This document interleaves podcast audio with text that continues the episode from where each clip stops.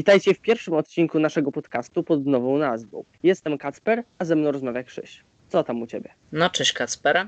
U mnie dzieje się sporo rzeczy, ale nie związanych z naszą tematyką. To znaczy, e, czytam sobie Harry'ego Pottera po angielsku w ogóle, ale to ci mówiłem wcześniej. E, no i go czytam, tylko i nawet mi nieźle idzie, ale jak tygodnio próbuję czytać, to mi się nie udaje, bo tyle mam na głowie. A oprócz tego dzisiaj szukałem e, newsów do podcastu, o których moglibyśmy sobie pogadać i wyskoczył mi kadr z pięknej, długiej reklamy apartu na święta. A co u ciebie? No, ja czytam właśnie sobie Władcę Pierścieni. Jestem na dwóch wieżach. I jak wrażenia, bo ty oglądałeś wcześniej filmy, to jak wrażenia z punktu widzenia takiej osoby, która najpierw zobaczyła adaptację? Jest trudniej niż w przypadku Harry'ego Pottera, ponieważ widać dużą różnicę. No jest to trudna książka, ale bardzo ciekawa. W sensie język jak czytasz, to jakby trudno jest, tak? Coś po prostu e, pieśni i tak dalej. A, no tak, nie, to jest straszne. Ja już dwa lata temu chyba dostałem Silmarona od kogoś. To jest ten y, jakby Tolkien, ale pod redakcją już jego syna, tego Christophera Tolkiena. I jakby zacząłem sobie na, w lutym tego roku jakoś. Zacząłem, przeczytałem parę stron, uznałem, że mam dość i czeka na mnie. Cały czas czeka, aż ja znowu powiem, biorę się za to. Myślałem, że będę czytał to w takim modelu, że będę czytał parę rozdziałów, potem przerwę robił i tak w końcu sobie przeczytam. Ale nie wiem, jak mi to wyjdzie, bo to trudno mi się to czyta strasznie. Gorzej niż Władcy Pierścieni, którego przeczytałem parę ładnych lat temu. To nie wiem, od czego to zależy. Może no też kiedyś przeczytam. To co? O no. nas to tyle do newsów. No, przejdźmy. Eee, co się ostatnio zdarzyło w naszym pięknym świecie? Możesz zacząć. Okej, okay, dobra, to zacznę. Eee, no to znalazłem informację o tym, że HBO Max, czyli serwis, który mm, w Ameryce zastąpił HBO Go i HBO Now, czyli dwie platformy oferujące mm, produkcję od HBO na, w Stanach Zjednoczonych, e, wejdzie do Polski. Między innymi, bo wejdzie do wielu krajów, ale jest potwierdzona informacja i przekazana, że wejdzie do Polski. Więc e, to jest według mnie fajna informacja, bo ten serwis ma po pierwsze ma sporą bibliotekę, dużo większą od HBO Go, a po drugie mm, on ma też y, ci, którzy mają HBO Go wiedzą, że w sensie usługowym i takim jak ten serwis funkcjonuje, to funkcjonuje źle. Tam się pojawia dużo dziwnych anomalii, jak się wchodzi na tą stronę lub w aplikację. Dziwne to jest, kiepsko się z tego naprawdę korzysta. A HBO mm, Max podobno jest zrobione lepiej i jest zrobione w taki sposób, że dobrze się z niego korzysta, więc ja osobiście czekam. Słyszałem też taką informację, że bo mm, w Stanach Zjednoczonych, e, kiedy zadebiutowało rok temu mniej więcej, nie, to w tym roku, w maju, przepraszam, HBO Max, to e, wyszło, że abonament miesięczny kosztuje prawie 15 dolarów, co jest jak za serwis streamingowy absurdalną kwotą, według mnie przynajmniej, chyba według większości. Ale też się doczytałem z tych e, artykułów, e, bo wszyscy o tym trąbili, że ono wchodzi do Polski. Doczytałem się, że tam jakiś rzecznik prasowy czy ktoś tam mówił, że ceny będą dostosowane pod konkretny rynek. Więc możliwe, że w Polsce nie dość, że dostaniemy to HBO Max, to z sensowną ceną je dostaniemy. Według mnie bardzo ciekawe jest y, obserwować coraz y, ostrzejszą rywalizację właśnie na rynku platform streamingowych, ponieważ powoli wypierają kina w coraz większych, wielu dziedzinach.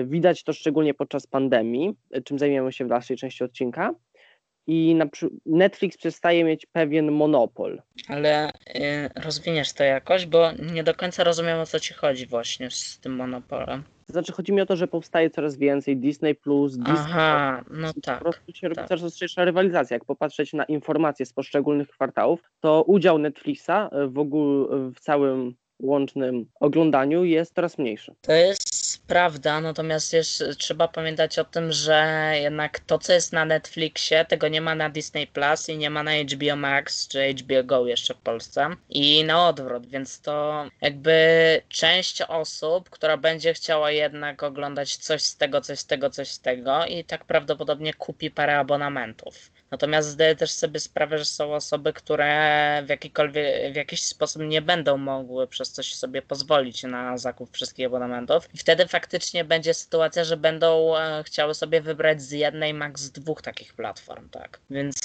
e, tu się częściowo z Tobą zgadzam. Natomiast co do tego, że e, platformy wybierają kina, no to, to jest wiadome, dlatego że kina w większości krajów mamy jednak pozamykane, a platformy mogą funkcjonować. Też e, słyszałem, że na przykład na HBO Max masz, pojawiają się kolejne sezony Ricka i Mortiego, to Cię może zainteresować. To nie wiedziałem. No ogólnie najbardziej pozytywne w tej sytuacji jest po prostu zwiększanie się asortymentu takich multimediów po prostu. Seriale Tak, oryginalne no. i tak dalej.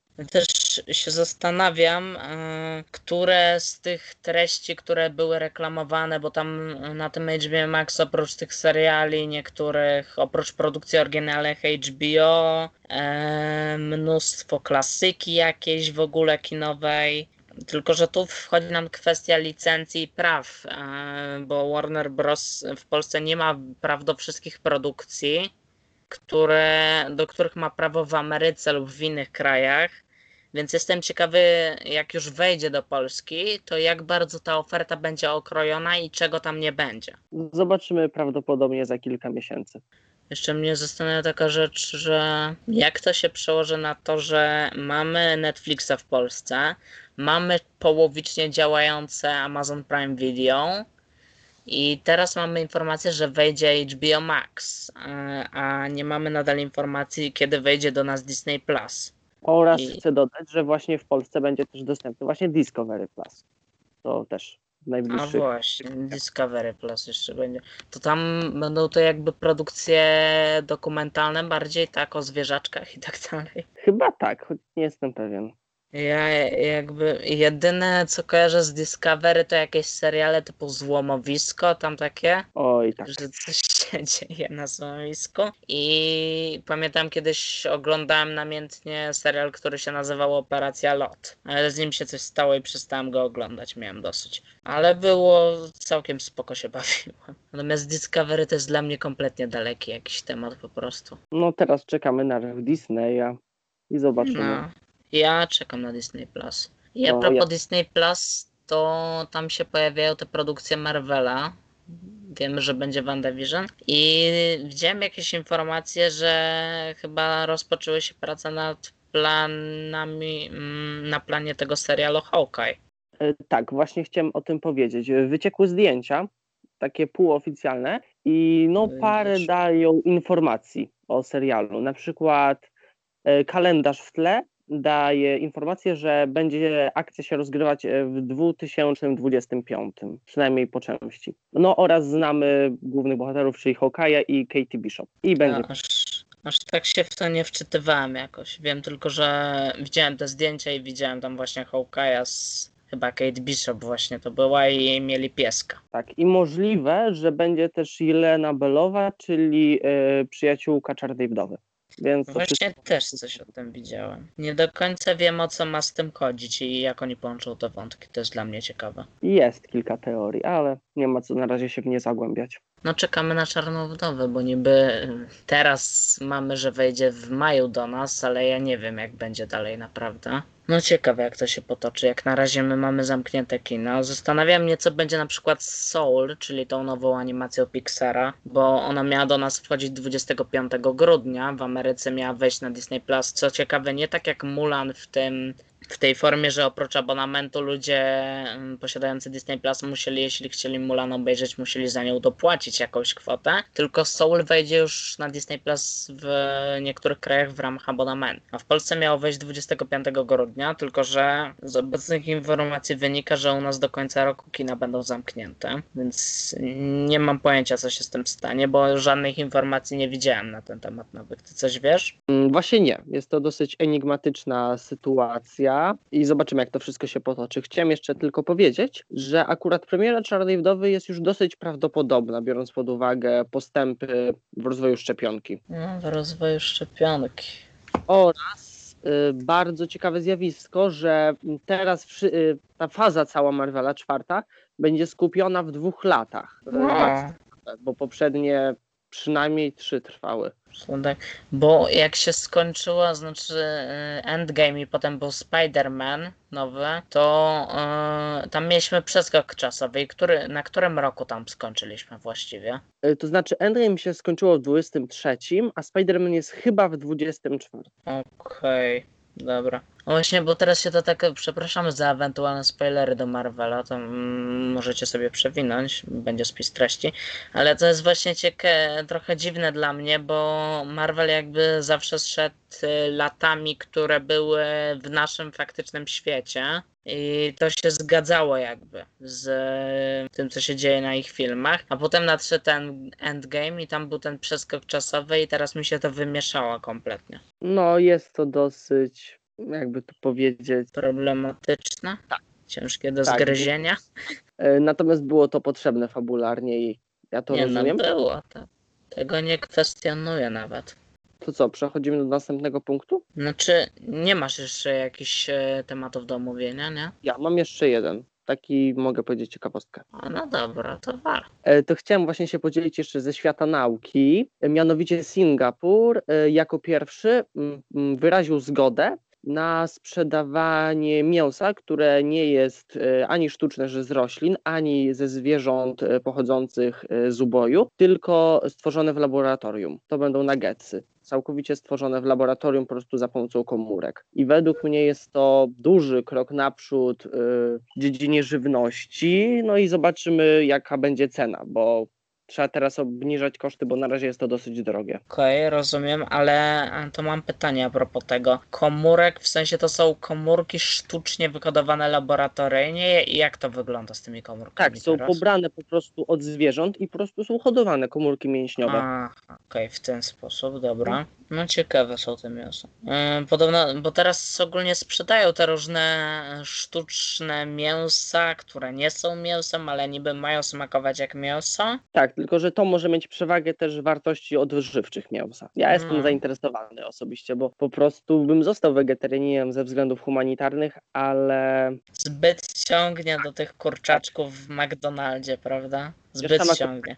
mięsa nie ma, więc Czy mnie też ciągnie? Nie, nie wiem. Ja jakoś nie mogę sobie wyobrazić takiego codziennego życia bez spożywania mięsa, nie wiem. Jakoś to jest tak we mnie zakorzenione. Ja po prostu lubię jeść mięso i to jest dla mnie takie naturalne. Ja wiem jaka jest z tym sytuacja, ale no.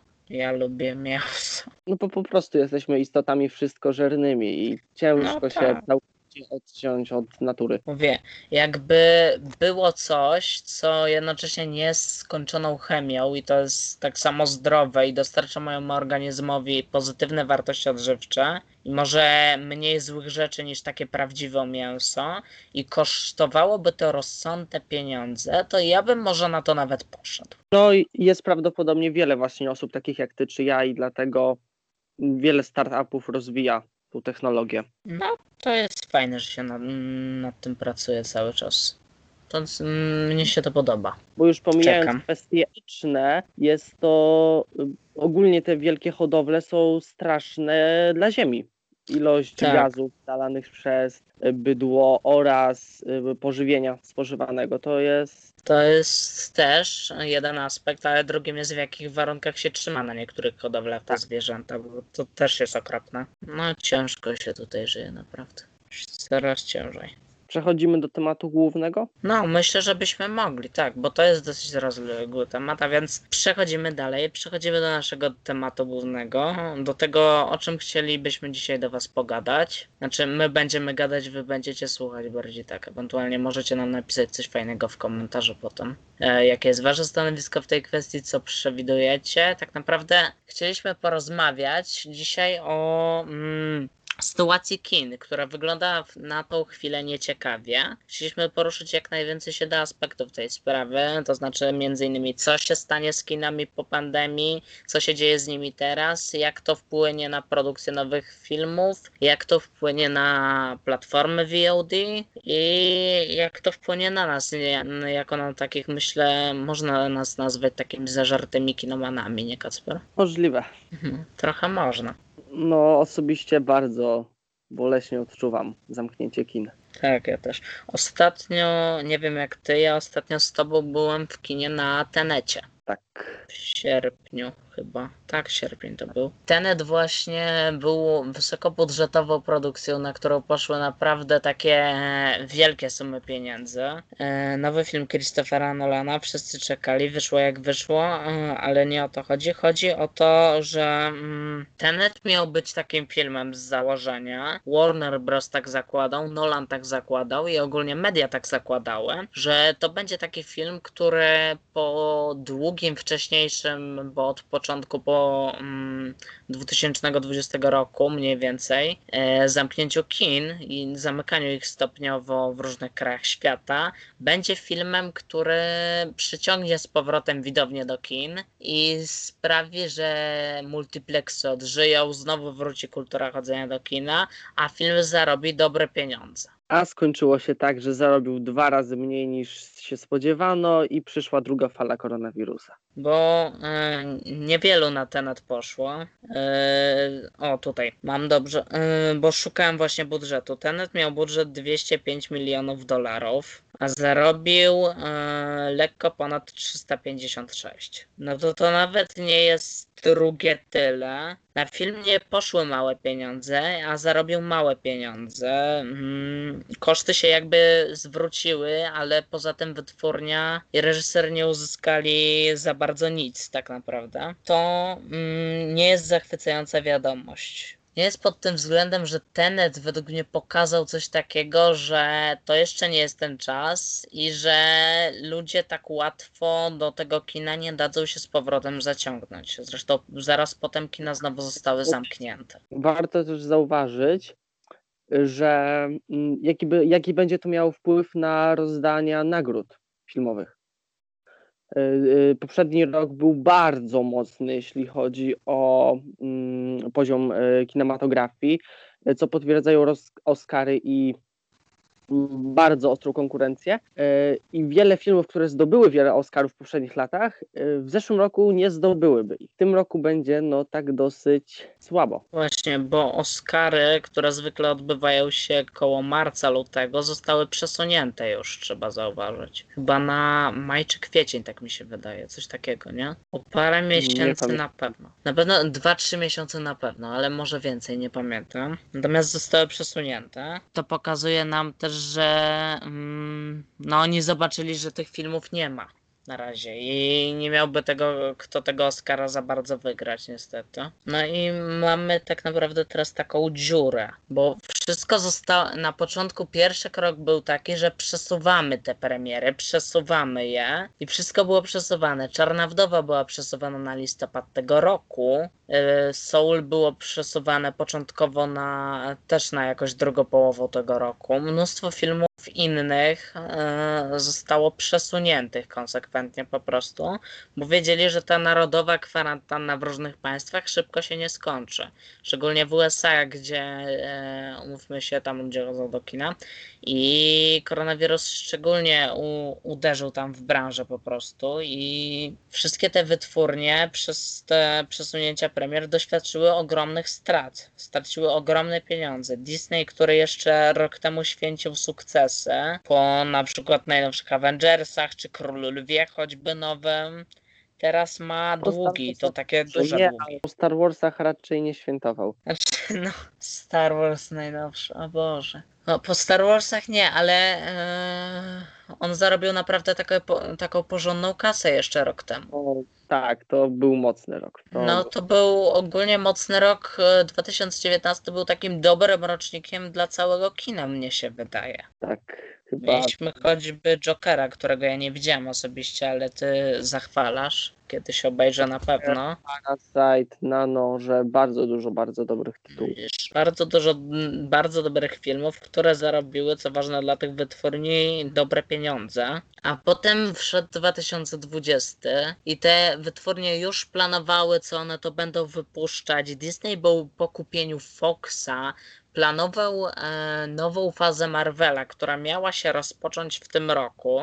I co? I klapa. Wszystko to nam padło po prostu. I mamy dziurę, bo najpierw, tak jak mówiłem wcześniej, te premiery zaczęły się przekładać. Następnym krokiem było, że po pierwsze jednak ludziom się nie do końca podoba to, że te premiery są tak przekładane, a po drugie jednak wytwórnie chciały cokolwiek zarobić, więc konsekwentnie filmy, które albo rozpoczęto ich dystrybucję kinową dopiero i kina musi no, albo jeszcze nawet w ogóle nie wleciały do kin, zaczęły być wrzucane na platformę VOD. Przykładem jest na przykład Naprzód, czyli animacja Pixara, która została wrzucona na Disney Plus. I przykładem jest na przykład e, W lesie dziś nie zaśnie nikt, czyli taki polski slasher, który też ledwo zdążył wejść do kin, a już został przerzucony na Netflixa. I najgorsze dla tych wszystkich wytwórni jest to, e, że te filmy po prostu nic praktycznie nie zarobiły. Więc kolejnym krokiem było wrzucenie e, na Disney Plus Mulan, która została tam wrzucona we wrześniu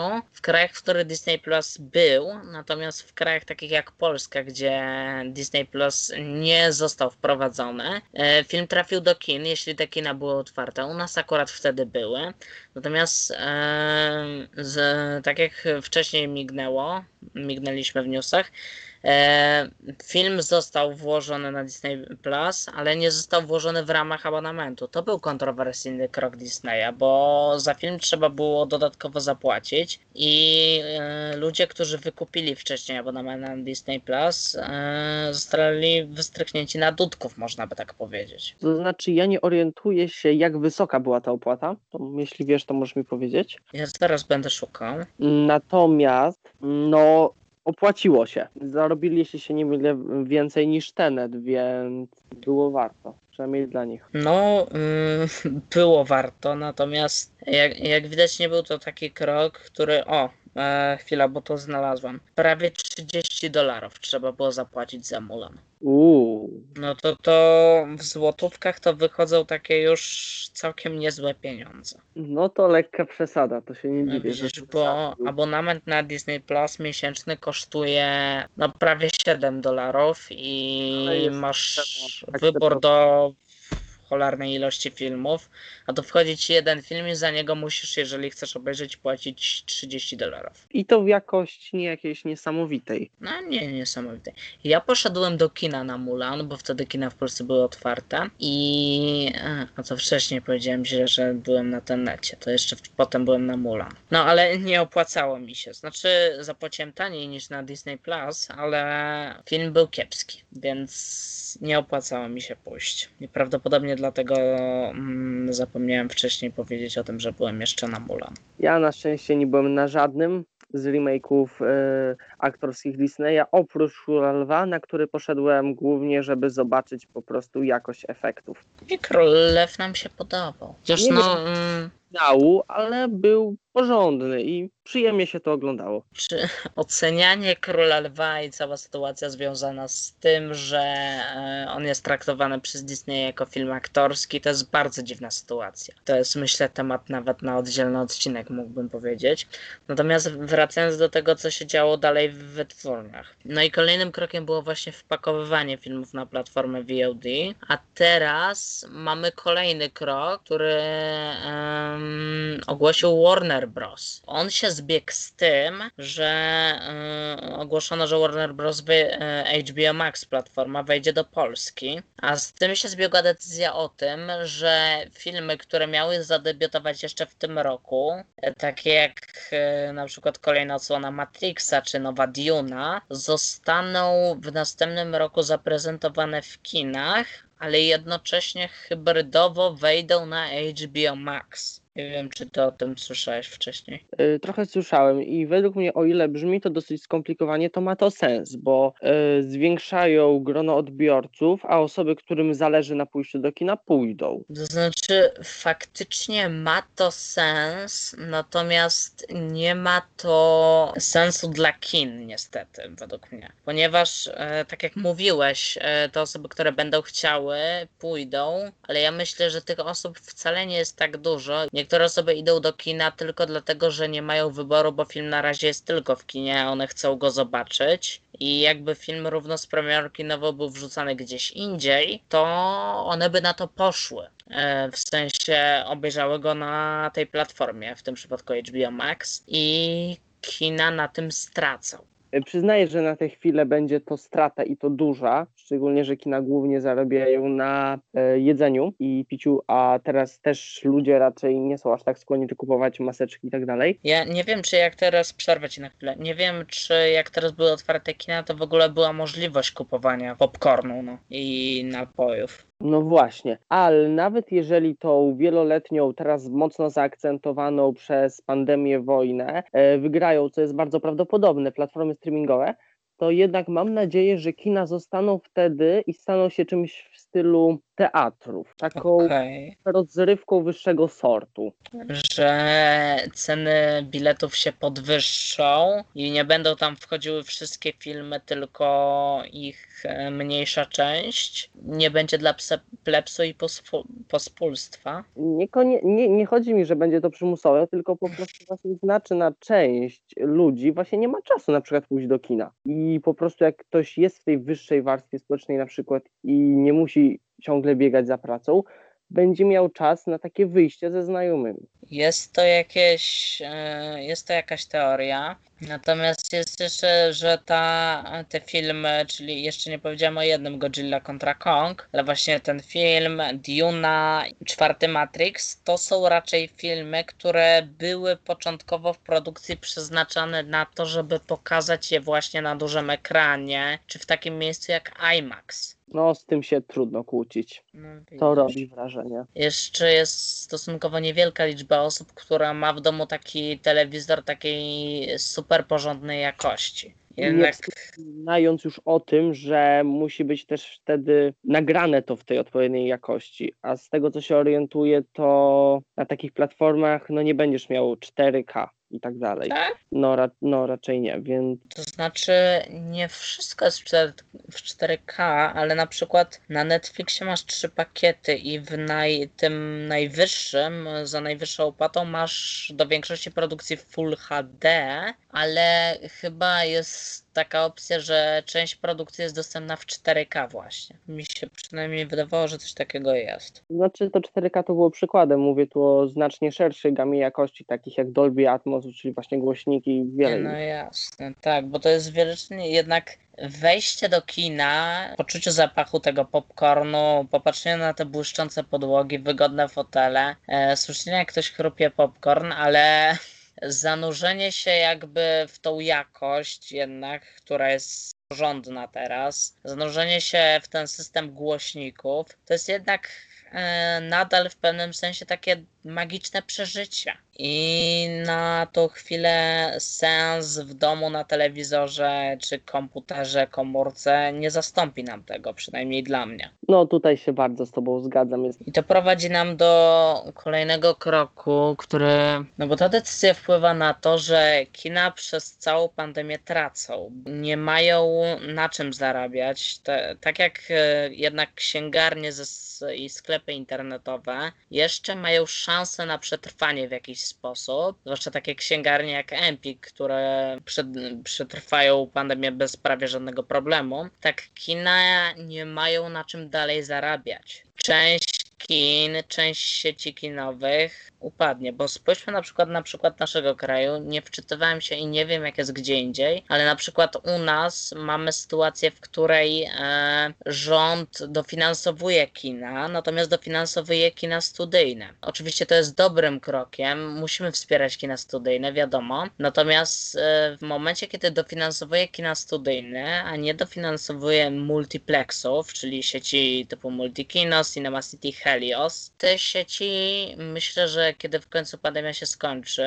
zobaczymy, że mocno podupadły. A jeszcze biorąc pod uwagę, że zaczynają być podjęte takie decyzje jak u Warner Brosa, że część z filmów trafi do kin tylko częściowa i tak będzie dostępna na ich platformach streamingowych, yy, możemy w najbliższych latach yy, oglądać koniec jakiejś ery dla kin i oglądać bankructwo jakiejś sieci kinowej. Nie można też zapomnieć, y, że y, prowadzenie takiej całej sieci kin jest y, dużo droższe niż pojedynczego punktu. No faktycznie, bo mm, trzeba zapominać, że w większości kin studyjnych jednak co do ekranów mamy gorszą jakość. To wszystko utrzymanie projektora, wymienianie lampy, sprzątanie, utrzymanie pracowników, to są wszystko koszta. W tych kinach też pracują ludzie i oni też muszą dostawać jakieś pieniądze. A jeżeli kino nic nie zarobi, no to z czego oni mają im dać pieniądze? Nie mają z czego im dać pieniędzy. Jeżeli w żaden sposób nie pomaga się kinom, to te będziemy mieć tu troszeczkę odwrotną sytuację niż w przypadku branży książkowej, według mnie, w której e, w branży książkowej teraz e, takie jak księgarnia jak Empik ma teraz nie muszą się praktycznie martwić o swoje przetrwanie. I tak wiele osób zamawia przez internet i zawsze zamawiało i będzie z nich korzystać. Natomiast takie małe klimatyczne księgarnie, antykwariaty, które nie prowadziły nigdy dystrybucji internetowej, teraz walczą o przetrwanie.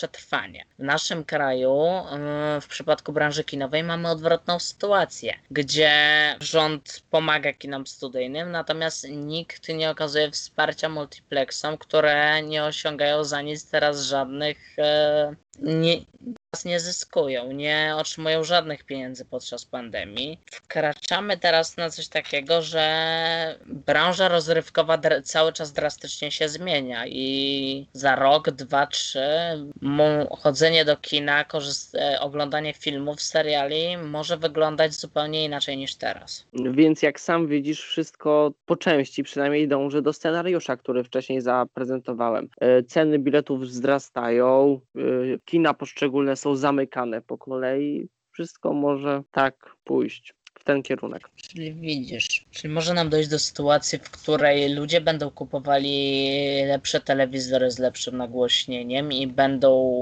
blockbustery typu nowych e, produkcji MCU, DC, w jakimś świecie fantasy, Dune, Matrixa oglądać w domu, a przetrwają nam tylko kina studyjne, do których chodzimy na filmy niedostępne w szerszej dystrybucji, na filmy takie kina wyższego sortu, jakiegoś kina artystycznego. Artystycznego. Szukałem tego słowa. W ogóle nie wiem, czy wiesz, to się pochwalę, że z tego co się orientuję, to powstał film, który trwał chyba 720 godzin. Ale teraz? No jak gdzieś w tym roku, jeśli się orientuję. Można obejrzeć 20 tak. godzin. Zwiastun ma 72 i można go obejrzeć sobie na YouTube, jak bardzo chcesz. A o czym jest ten film? Właśnie to jest taki o niczym za bardzo. To jest coś w stylu ruchomego obrazu i chyba po projekcji został usunięty, więc to jakiś artysta stworzył to. Dziwny. Dziwna rzecz. Nie wiedziałam. Muszę więcej czytać o świecie, bo naprawdę siedzę w tym domu.